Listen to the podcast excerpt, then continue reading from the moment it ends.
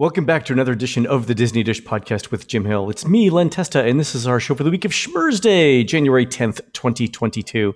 On the show today, news, listener questions, and in our main segment, data storyteller Becky Gandillon tells us which Genie Plus reservations save the most time in line at all four Walt Disney World theme parks. Let's get started by bringing in the man who wants to know who called them curly fries instead of the much better sounding rotatos. It's Mr. Jim Hill. Jim, how's it going? Rotatoes? Oh, okay. Sounds like a lovely side dish for the rotisserie chicken I was planning on making to make this lunch. So. It's all spiral cut everything all the time, Jim. There we go. As soon as I finish that call to the Rotary Club, which I'm doing on my rotary phone, I'm going to bust out my Vegematic and get some Rotatoes in the works. All right, Jim, and we have a special guest on the show today. Becky Gandillon is a data storyteller from St. Louis, Missouri.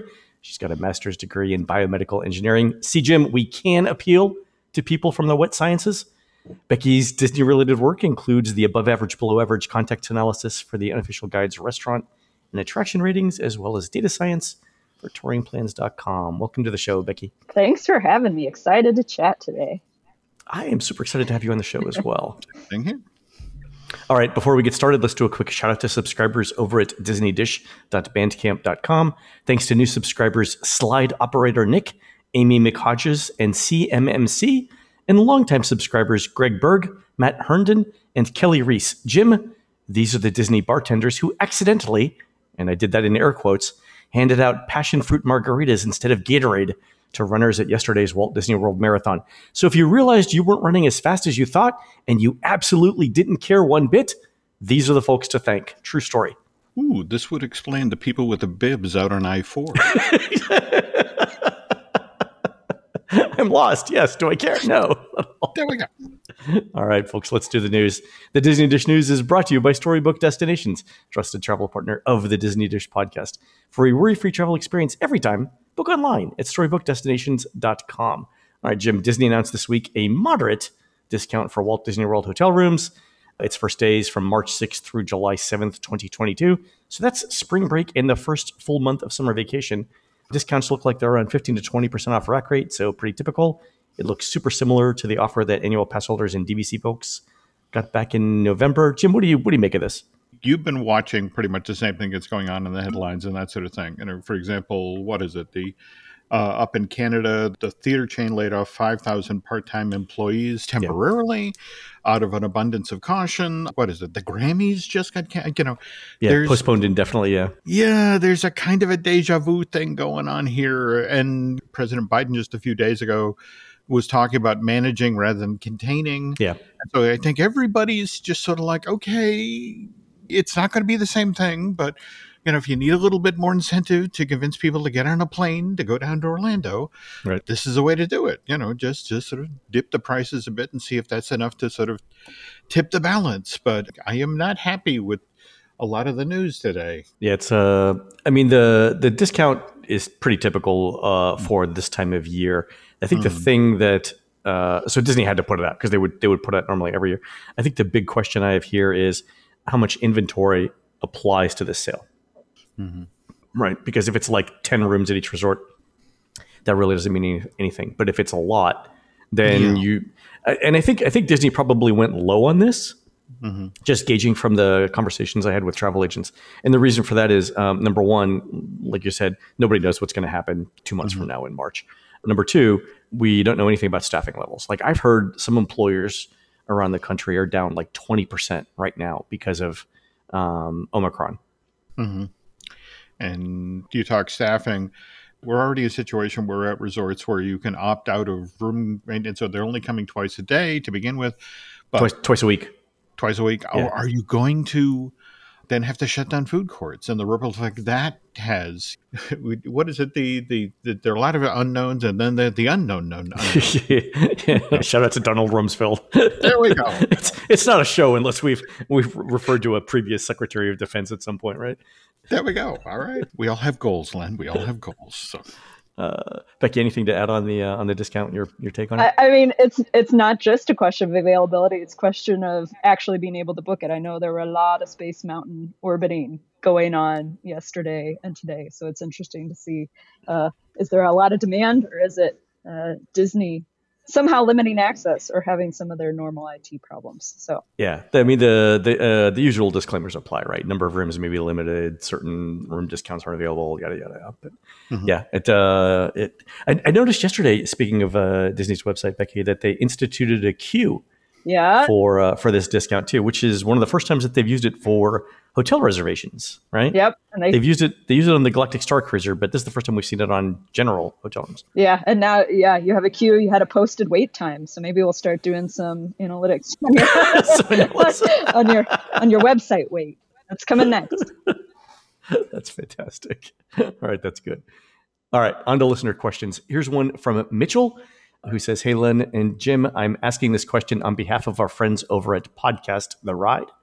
They recently had an episode covering the Disney on Ice show called Disneyland Adventure, which also went by the title The Incredibles in a Magic Kingdom Adventure, which ran from August 2005 through August 2011.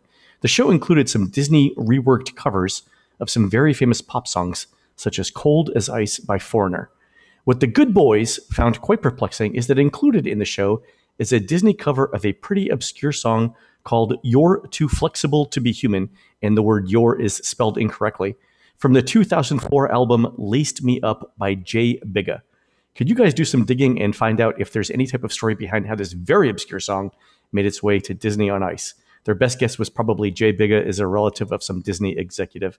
Thanks for all of your hard work. Jim, not only did I manage to track down Mr. Mr. Bigga, who also goes by the name Mr. Gold Bars, but I have his phone number now, and I've asked him Mr. Mitchell's question. So we'll see what happens with that. but that's not the strange part of the story, right? No, no. I think what's intriguing about uh, the use of the flexible song, "You Too Flexible to Be Human," which, by the way, I listened to when Mitchell sent it in, and some some risque lyrics for a Disney on Ice show is what I'm saying. Typically, a Disney on Ice show is built around a Disney film, a, a, Pocahontas, a Beauty and the Beast, and you have a score that you can tap into. You have songs you can actually physically pull out of the movie. Remember, Incredibles had a musical score, but not songs. And so they were really challenged when they brought this thing in to develop it as an ice arena show. And uh, also, I did some digging down into the development of this show. And Jerry Bilik, who was the gentleman at the Feld organization who adapts these things for the uh, uh, for arenas.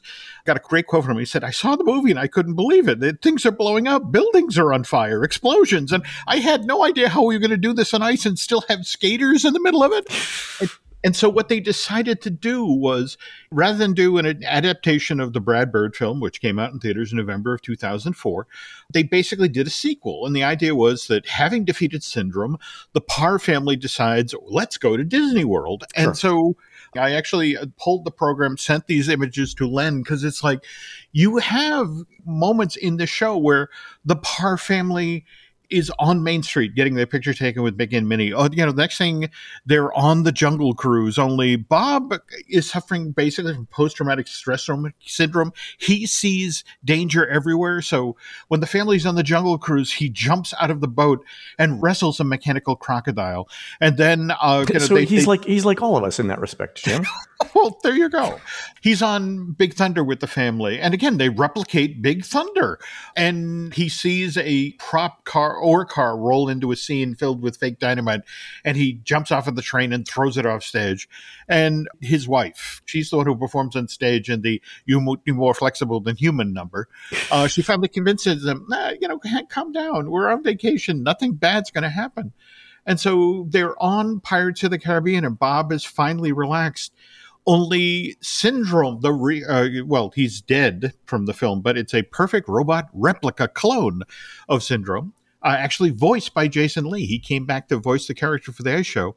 He has taken control of all of the audio animatronics and pirates, and now the pirates are coming after the Parr family. And I have a, a great quote here from Kenneth Feld, the gentleman in charge of the organization. He he talks about our talented choreographers made sure the Incredibles powers were displayed in their skating.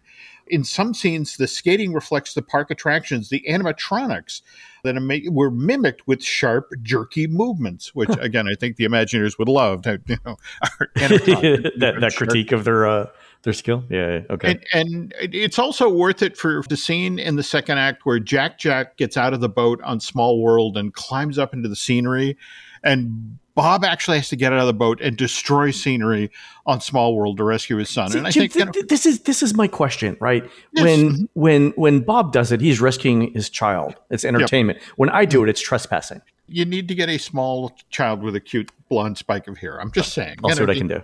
There we go. All right, Jim. Next question from our friend Jeff. With all of the news coming out about large amounts of cancellations for Galactic Star Cruiser, I'm wondering if you've heard anything about a Plan B for this hotel, or did you just assume it was be- going to be a smash hit? Jim, is anyone talking about a Plan B at this point? First of all, it's gotta open. Let's have a Plan A. People seem so eager for this to fail. They can't wait for it to open. Peter Sciretta of Slash Film tweeted out earlier this week something that I think everyone needs to take into consideration is like, this isn't a traditional hotel. You got to think of it in a cruise ship mentality. Sure. And people book cruises and then cancel them all the time. So the fact that oh look at all these cancellations, look at how light they are on rooms, that sort of thing, it's like you know yeah if it if it's a hotel it's concerning, but if it's a hotel that really is working on a cruise ship mentality, the fact that people are canceling early to get 50% of the deposit back or that sort of thing, it's not all that different. Right. You know, it's so it's like we need to sort of manage our expectations here. I mean, I- in, in fact, that's the other thing. I just, there's something about the Disney fan community that, that when they predict it's going to fail, it's going to fail, it's going to fail. And then when it doesn't fail, they get very disappointed. Yeah. You know, I, I was planning on all this doom and gloom and I had my party hats to celebrate that that crashed and burned and it didn't. Damn it. So, also the other thing, remember, we are just a week in at this point to Bob Chapek being the head of the Walt Disney Company. Yeah. And Bob's long term plan for the Galactic Star Cruiser is this is the next big franchise for the company. I mean, you know, that, remember, we're, we're getting a Galaxy's Edge built in France in France, yeah.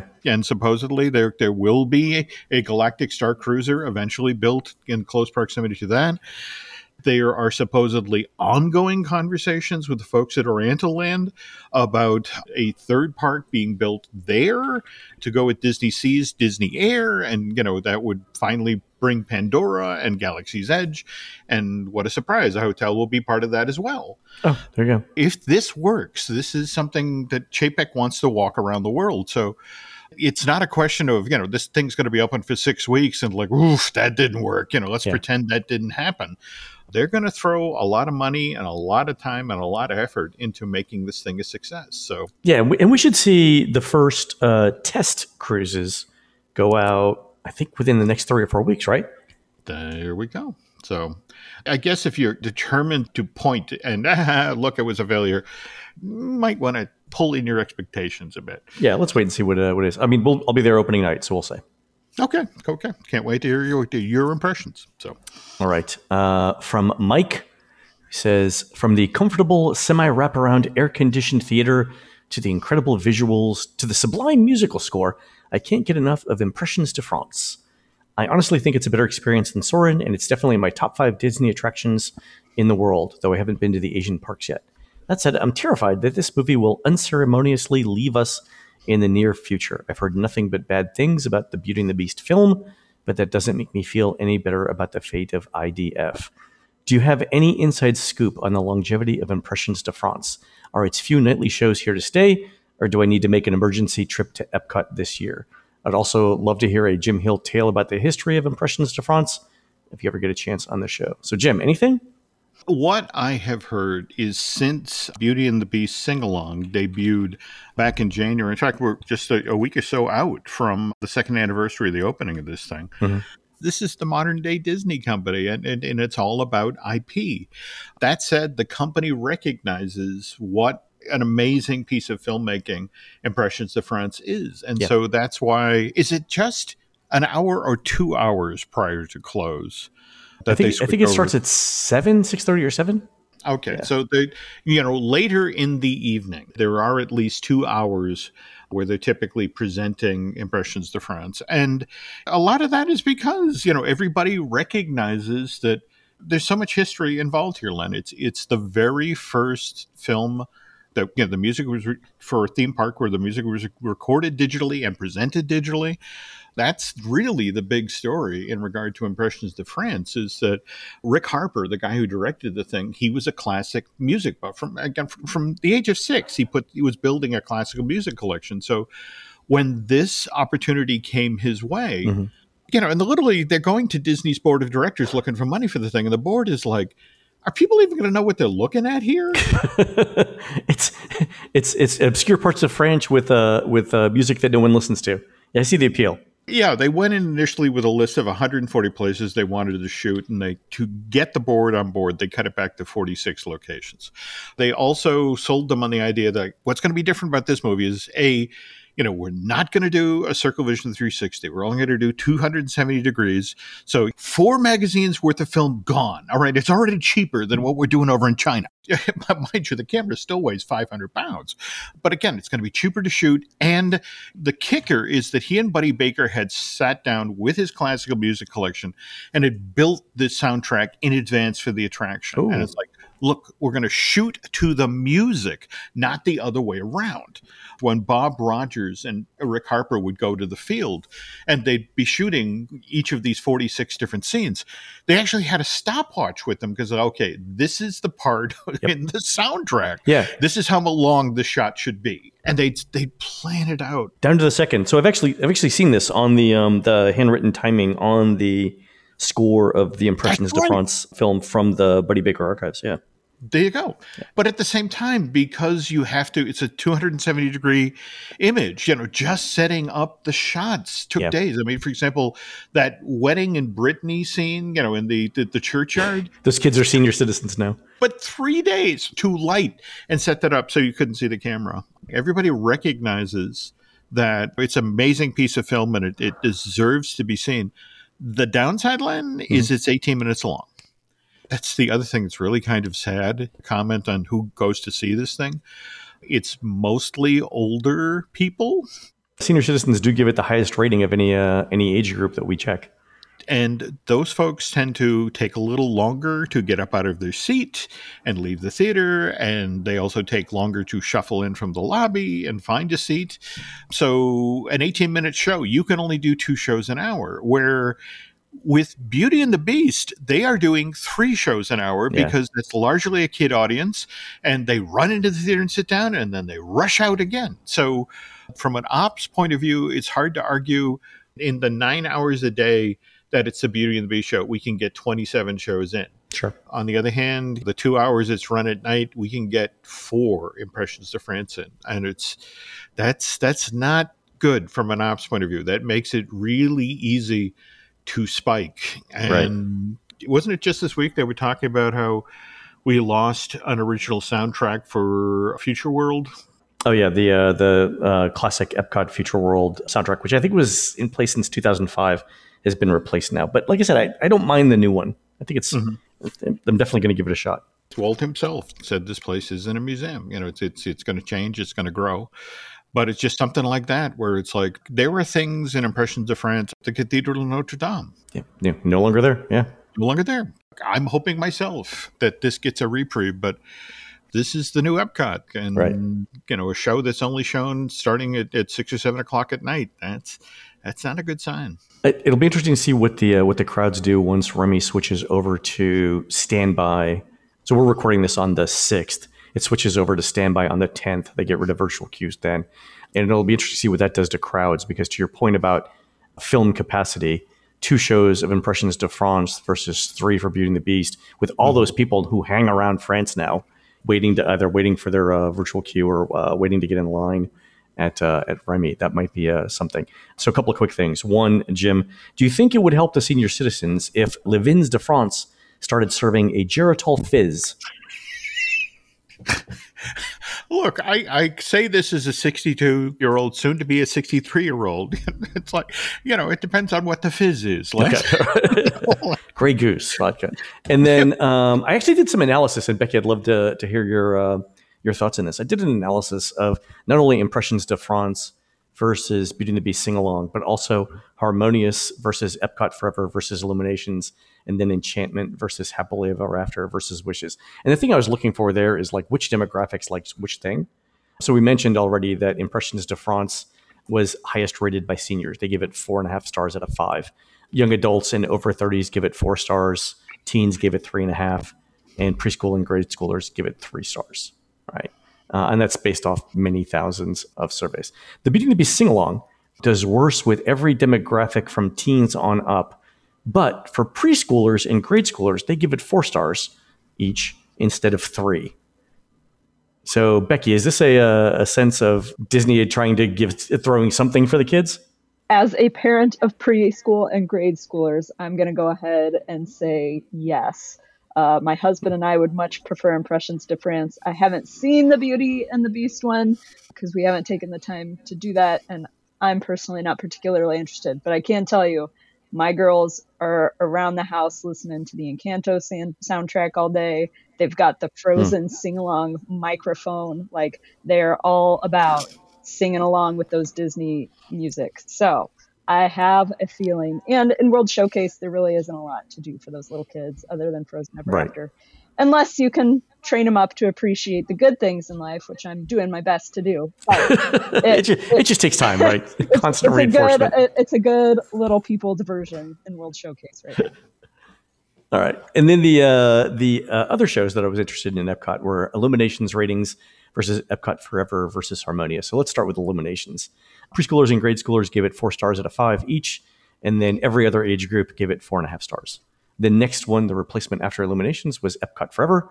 Every age group gave that four stars. So, except for preschoolers and grade schoolers, teens, young adults, over 30s, and seniors all thought that Epcot Forever was worse than Illuminations. The interesting thing is if you look at Harmonious, so Harmonious also gets four stars from preschoolers. So uh, preschoolers give four stars to every recent Epcot fireworks show. I think anything that blows up in the sky, preschoolers four stars. Grade schoolers give Harmonious four and a half stars, which makes it the highest rated Epcot nighttime entertainment for that demographic. Any any surprises there, Becky? No, I I mean it has characters, right? Uh, so yeah. that's fine yes, those littles are going to like that more. The two times that I've seen this show, the, the, to watch grade school children react to the show and, and point and call out to, ooh, that's Balon, ooh, that's Beauty and the Beast. I mean, it, it definitely has dialed in that demographic. Of course, if they're watching between those two shops, you know, on the future world side, I don't know, you know, people around the other parts of World Showcase Lagoon how, how their kids are enjoying the eye test. So I was gonna say maybe the rest of it is just better. You just have to talk go. to them about the engineering marvel that are the water tops. Oh, there we go.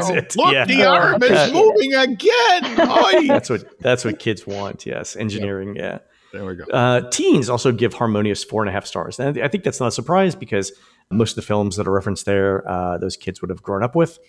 There you go. Right. So four and a half stars. So that ties the uh, teen rating for Illuminations. The interesting thing is that young adults over 30s and seniors all give Harmonious four stars, which make it lower rated than Illuminations. So the only age group in which Harmonious does better than Illuminations is grade schoolers. So, Jim, you think this is a, uh, and Becky, I'll start with you actually.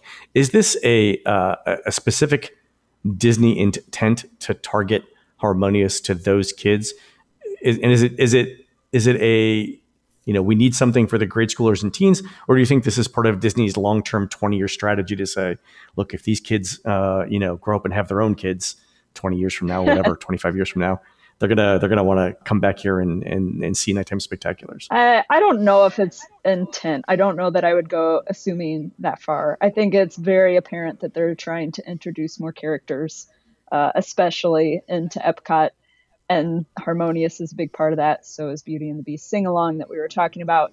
And those do. They just automatically appeal to younger kids more than those of us that have been around Epcot forever and appreciate it mm pre characters. Those that are growing up with characterized Epcot or appreciating characterized Epcot. And so it could just be part of that longer term shift that, yes, is appealing to those that don't know any better. They're kids. What do they know? Right. All right, and uh, and if we look over at the Magic Kingdom, right, we have Enchantment now, which is the current version of the Nighttime Spectacular uh, that replaced Happily Ever After, which ran a relatively short while, and that of course replaced the classic Wishes. So let's start with Wishes. Every demographic gave uh, Wishes four and a half or five stars.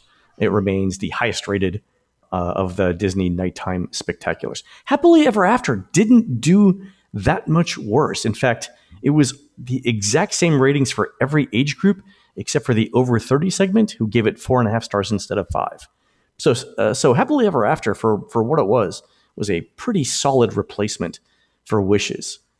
And then we come to Enchantment. So for Enchantment, preschoolers give Enchantment four and a half stars, which is the same rating that they gave Happily Ever After and Wishes. Again, I think if you put anything exploding in front of kids, it's at least four stars, right? The interesting thing about Enchantment, though, is every other age group gives it four stars. And that means it's the lowest rated of the last three Magic Kingdom nighttime spectaculars.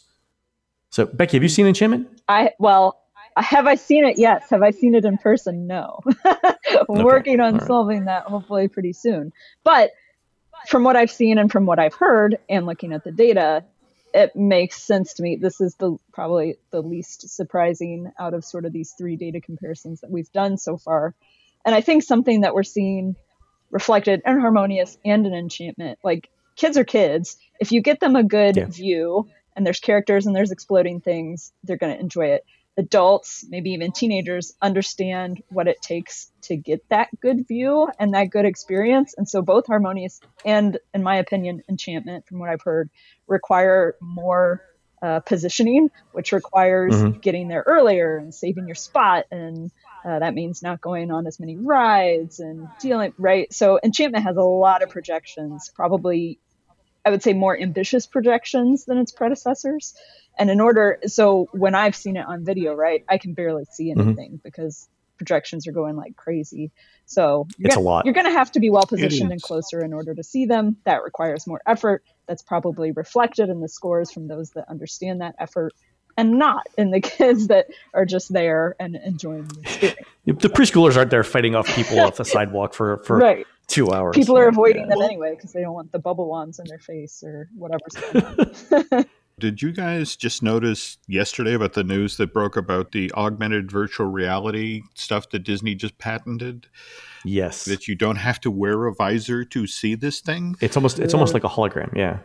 Yeah. And think about it. One of the main complaints about enchantment is that for a large part, uh, you know, you don't know where to look. You're mm. constantly kind of toggling back and forth between the projections on the castle to the fireworks. I mean, that's what's kind of weird about this show that I feel like for the first time, really, there's, there's kind of an uncertainty about, you know, what am I supposed to be looking at to have the best show? And a, a lot of that also has to deal with projections that go down Main Street USA. Mm. Yeah. And yeah. long range, the notion that you could be standing on Main Street Street and look up, and suddenly here is a virtual reality sequence happening, you know, directly overhead where you know you don't necessarily have to be straining to look over people to see what's being projected in the castle. It's right, uh, you know, right on ah, okay. top of you.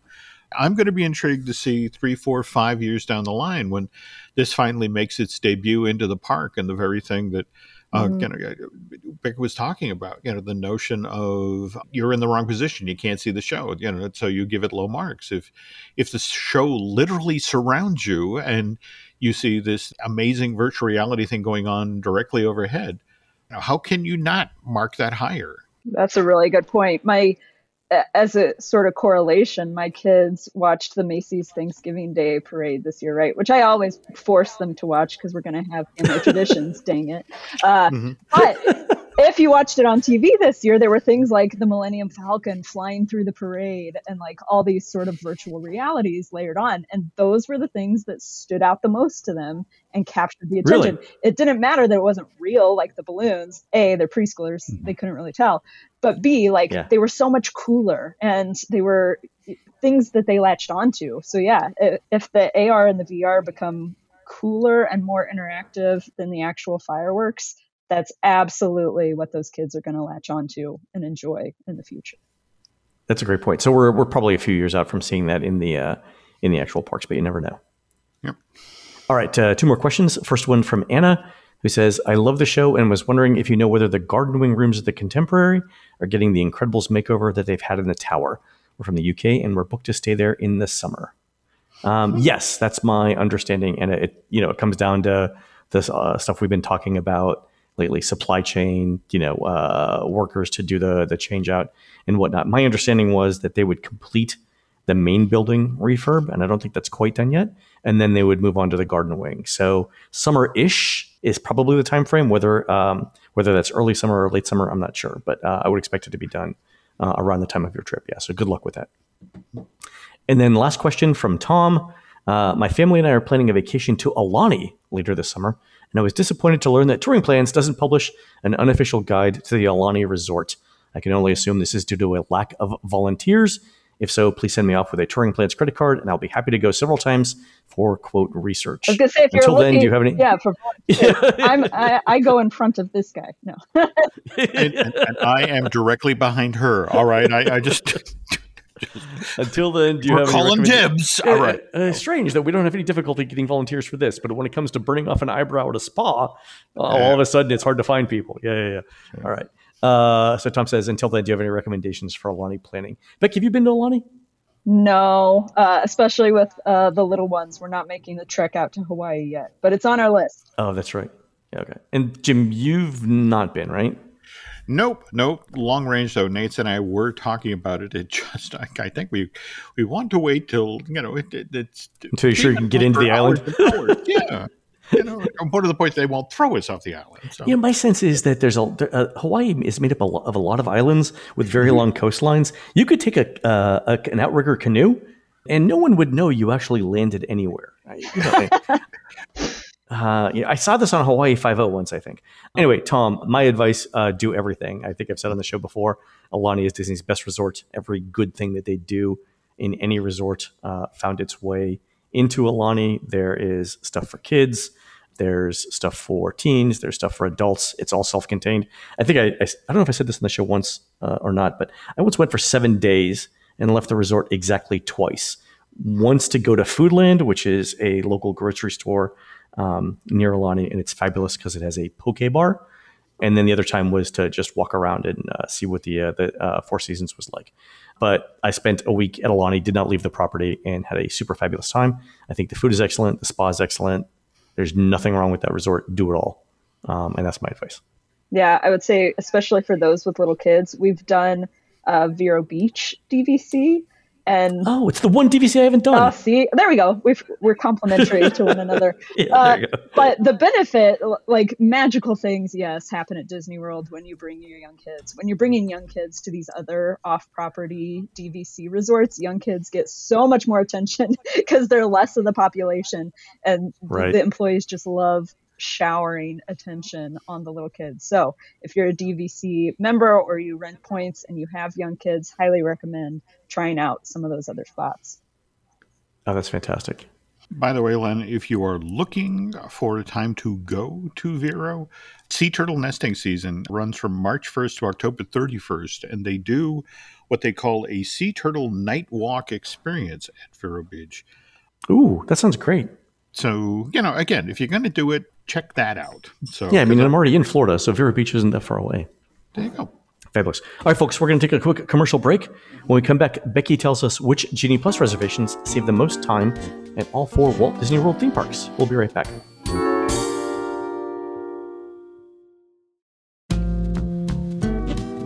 All right, Becky, we brought you on the show to give us some advice about which Genie Plus reservations save the most time at Walt Disney World. So, the first question uh, I think that people want to know is why do we want to know this? Why wouldn't you want to know this? It's data.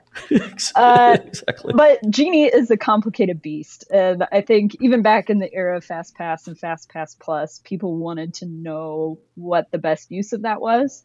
Genie Plus ups the ante because obviously you're pay- paying for it. So you want to get your money's Right. worth. You don't want to waste your Genie Plus reservations because you can only make them every two hours or more quickly if you're picking ones that are available sooner. So you really want to understand where you're going to get your money's worth, where you're going to save right. the most time, and not just go into it blindly.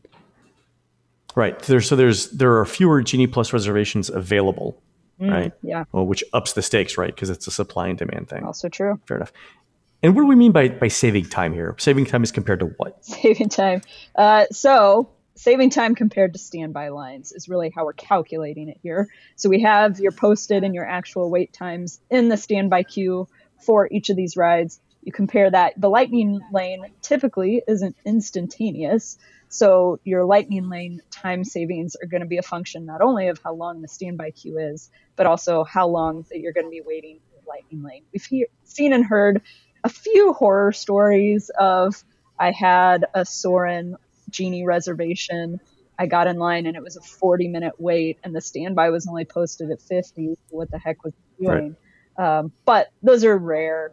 But it does vary from ride to ride how much time you're going to be spending in the lightning lane, especially if the ride goes down and everyone floods it right when it opens back up. So it's really the difference between those two. You want to maximize that difference to make the most of your Genie day. Cool. And where'd you get the data from, and how much of it is there? We got the data from our lovely Lines users. We have all the posted wait times from Disney, and then Lines users can use the app to submit not only their standby wait times but also their Lightning Lane waits. So we put all pulled all of those since we started collecting Lightning Lanes data in the Lines app. Say Lightning and Lane and Lines a few more times. And Lynn in there too. doing doing well there though. Uh, mm-hmm. Haven't messed it up so far. So you can time those. We've collected. Uh, before Christmas, we had collected almost 700 Lightning Lane waits. We're doing better. Obviously, there were a ton of people in the parks over the holidays, so we're getting more and more. We're getting closer. This is just a first look at what we've been seeing. Fantastic. All right, so uh, let's let's get to the uh, to the results. What are the ten attractions at which Genie Plus saves the most time? So I'm going to tweak your question just a little bit because okay. I have to do that, right? So top ten 10 and 11 are a little bit interchangeable, and there's a very clean break after 11. So we'll go with top okay. 11 because uh, any of those top 11 are going to save you more than 20 or 25 minutes typically under most conditions. So all these numbers that I'm quoting, this is based on all crowd levels, all times of day. Obviously, when we start making recommendations, we're going to start slicing and dicing that a little bit more. Um, but then sure. anything below that top 11 is saving you less than that 20 minutes. So that's a nice clean break. Those top 11 are Slinky Dog, Peter Pan, Jungle Cruise, your Na'vi River Journey, Kilimanjaro mm-hmm. Safaris, The Falcon, Rock and Roller Coaster, Toy Story Mania, Tower of Terror, Splash Mountain, and Test Track. All right, and uh, Splash and Test Track are the tie for uh, yeah, that's the tie for ten and eleven. The Test Track technically comes in at eleven, doesn't quite make the top ten, but it's close. And is that the is that the only Epcot attraction? it is. So you notice that if you listened closely to that big list of attraction names, there are five in the top ten that are Hollywood Studios. There are none that are Epcot unless you sneak Test Track in there, like I did sneakily um, two Animal Kingdom, three Magic Kingdom. So very clear trend there. And I don't think this surprises mm-hmm. anyone that there are a lot of high standby wait times at Hollywood studios anyway. So it makes sense that individually you're going to be able to save quite a lot of time there and not somewhere like Epcot.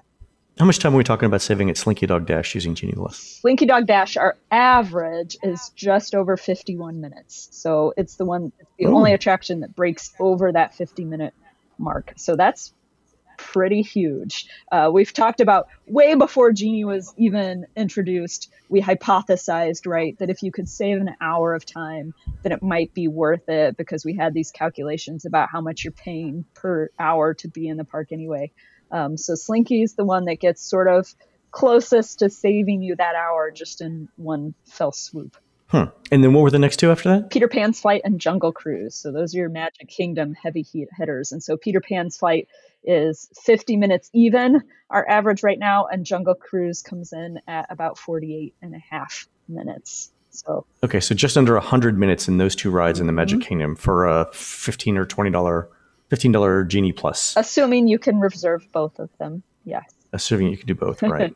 so the interesting thing about that is when I was, uh, so I've been testing um, having the touring plan optimizer suggest which Genie Plus reservations to get. And it turns out, I'm sure this is not a coincidence, that the two things it recommends the most uh, number one, Jungle Cruise, number two, Peter Pan's Flight. Mm-hmm. Yep. Hmm. So, yay your your recommendations yeah, are going well. Yay! The the software is able to find patterns in data. Right. Yay! And I mean, sure, Peter Pan right now wins out by overall average. Probably if I ran the confidence intervals, they'd be pretty interchangeable. Be the same. Yeah, Jungle Cruise yeah. is a standby line that's much less fun to wait in than even Peter Pan. Uh, so I would personally prioritize Jungle Cruise as well. I think it's amazing, uh, Jim. I'd love to hear your thoughts on this. There's nothing in the top 10 that's in Epcot, and there's relatively few rides. You think that they would be concentrated, people would be concentrated on those rides. Yeah, but again, we were just talking about this is a park that's in the middle of being reinvented.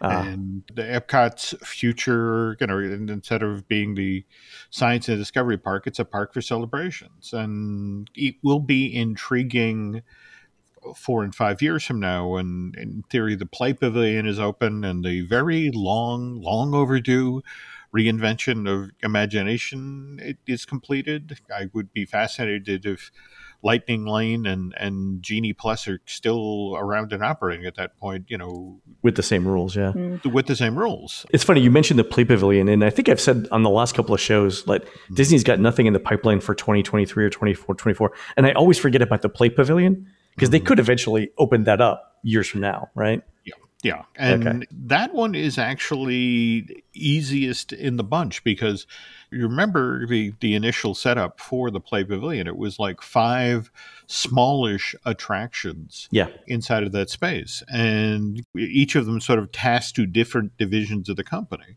mm-hmm. television, animation, feature, you know, that sort of thing. So ESPN, Disney Plus. there we go. Yeah. I mean, yeah, we did, turning the key on that would be easier than we'd expect. But yeah. you know, that's not going to be a priority till on the other side of uh, COVID. yeah, you, having a bunch of yeah. uh, um, moderately vaccinated kids running around indoors touching things, probably not. so uh, you just described school.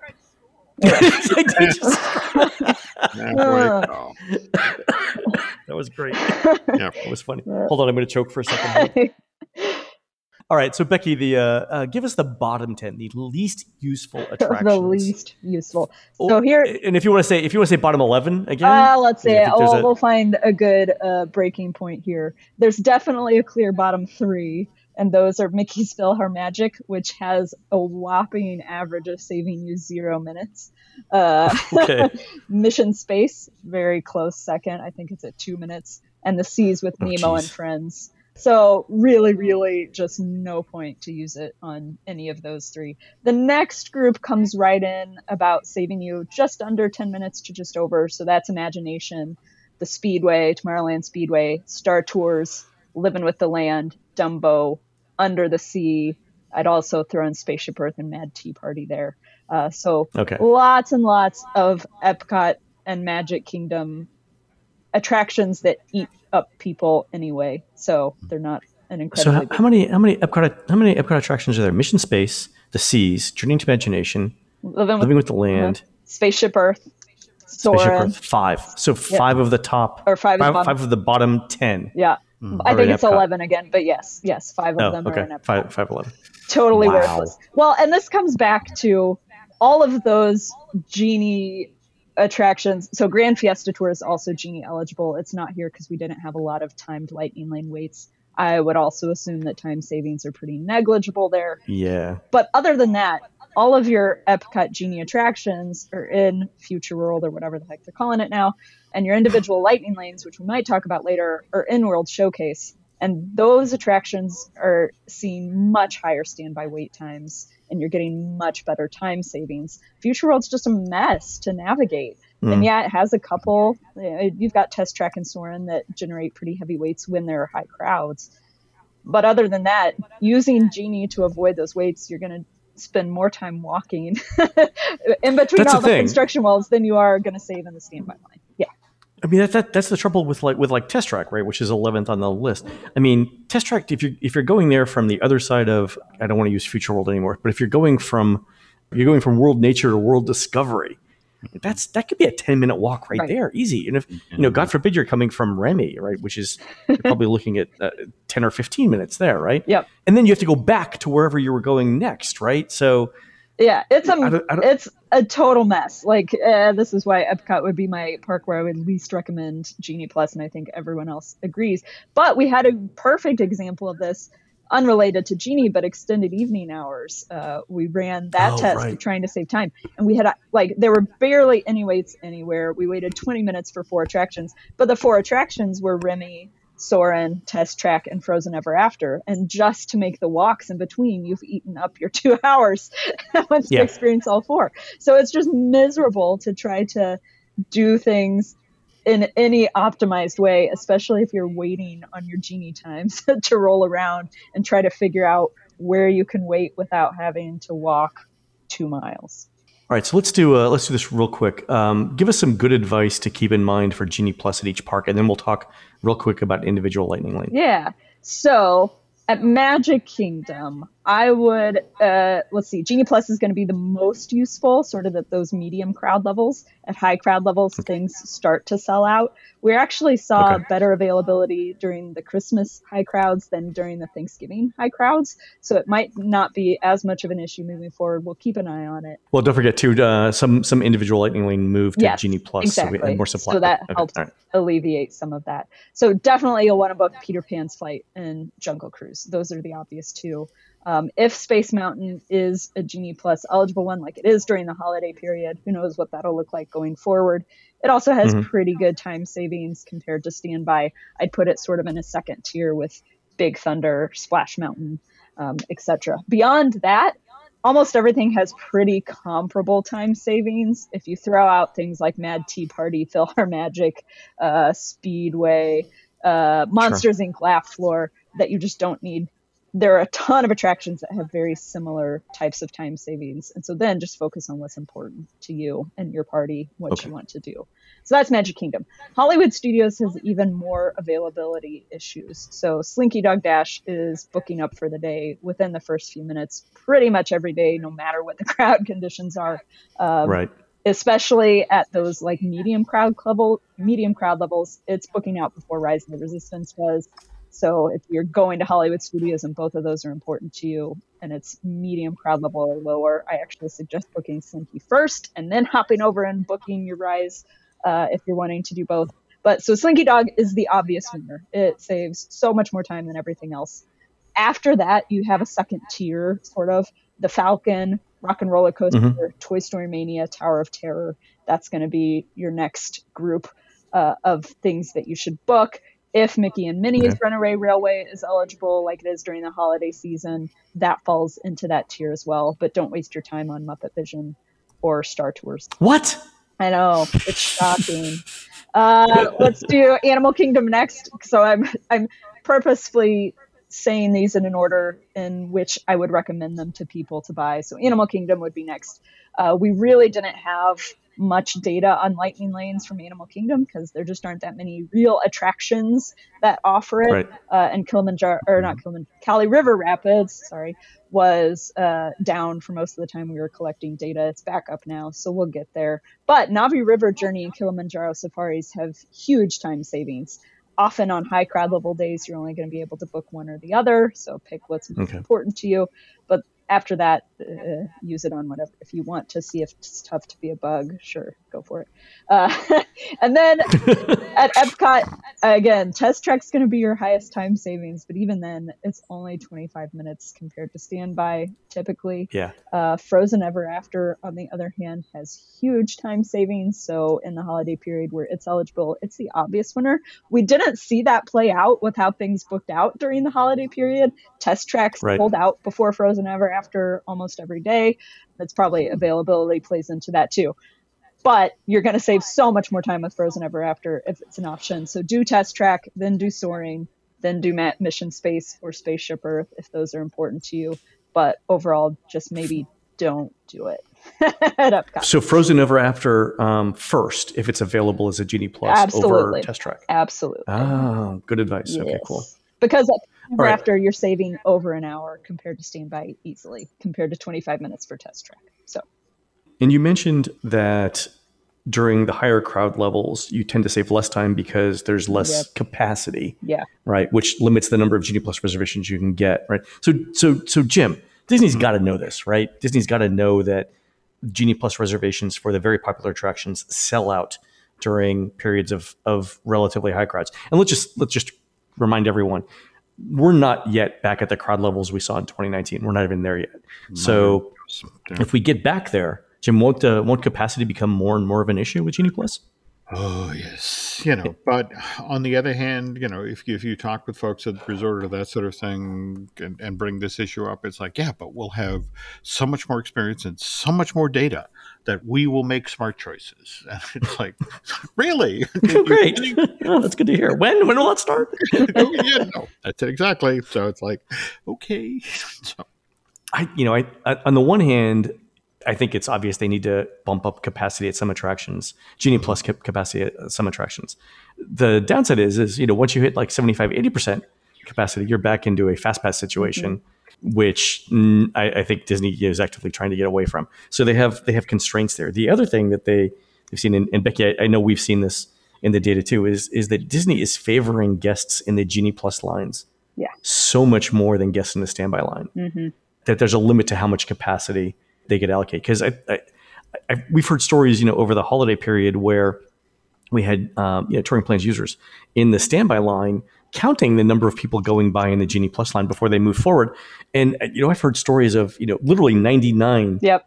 guests at uh, get, getting pulled from the Genie Plus line before the first guest got pulled from standby. Now that's an extreme thing, right? Some, Yeah. Something something was going wrong, but you know, 99 percent allocation to Genie Plus uh, is not going to make for a lot of happy people in the standby line. Right. Uh, yeah. So just don't count the people. I'm a data person, but don't do that to don't- yourself.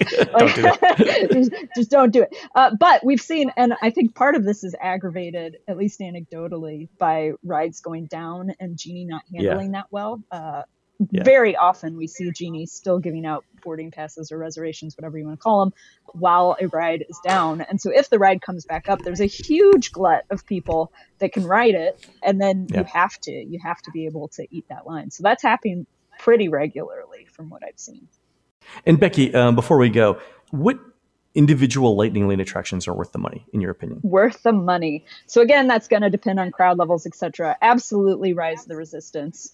Uh, I hope no one from Disney is listening, but they could crank the price up on that easily. Uh, our app, No, we know we know who to thank when that happens now. right yeah sorry uh the average time savings on rise of the resistance is over 90 minutes uh so that's Wow. just the very obvious winner if you're going to buy individual lightning lane for anything it's that remy is also a big one and this might change when it goes to standby so we'll have to keep an eye on that but Okay. the people that have been in the virtual queue and then get into that physical standby queue it's not a standby line because it's not standby it's virtual but that line has been between an hour and two hours and they've that ride above all others heavily favors the lightning lane uh, so time savings there has Right. been up over 75 minutes um, after that your next best options are flight of passage and frozen ever after they both save you Okay. over an hour just by themselves um, so Wow. those would be my top four seven dwarfs mine train sneaks in there with over 50 minutes of time savings so it's pretty comparable to like peter pan and jungle cruise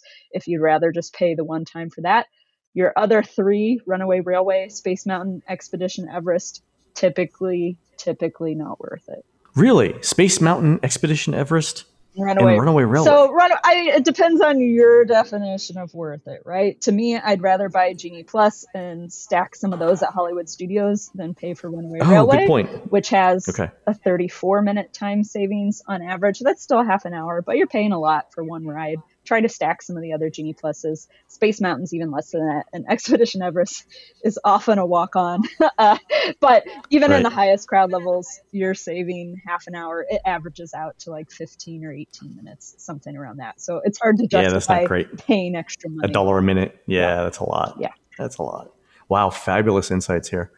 I appreciate that Becky's taken the time to share. It's an evolving situation. You know, Sure. that like, I love that you guys committed to gathering this de- all of this data during the holiday period when it, it was as crazy busy as it was. Mm. Just going to be interested to see going forward here how you guys can refine the stuff you're pulling in and you know further tweak the advice to folks. But but you know, thank you so much. Yeah, when uh, when Guardians comes online and when Tron comes Right. online, that's that's also going to change the dynamic here. So we'll have to have you back on, Becky. Yeah, Yeah, always. I look That would be forward to great. Fantastic. Thanks again. All right, folks, that's going to do it for the Disney Dish show today. Please head on over to disneydish.bandcamp.com where you'll find exclusive shows never before heard on iTunes, including live shows Jim and I have recorded in all four Walt Disney World theme parks.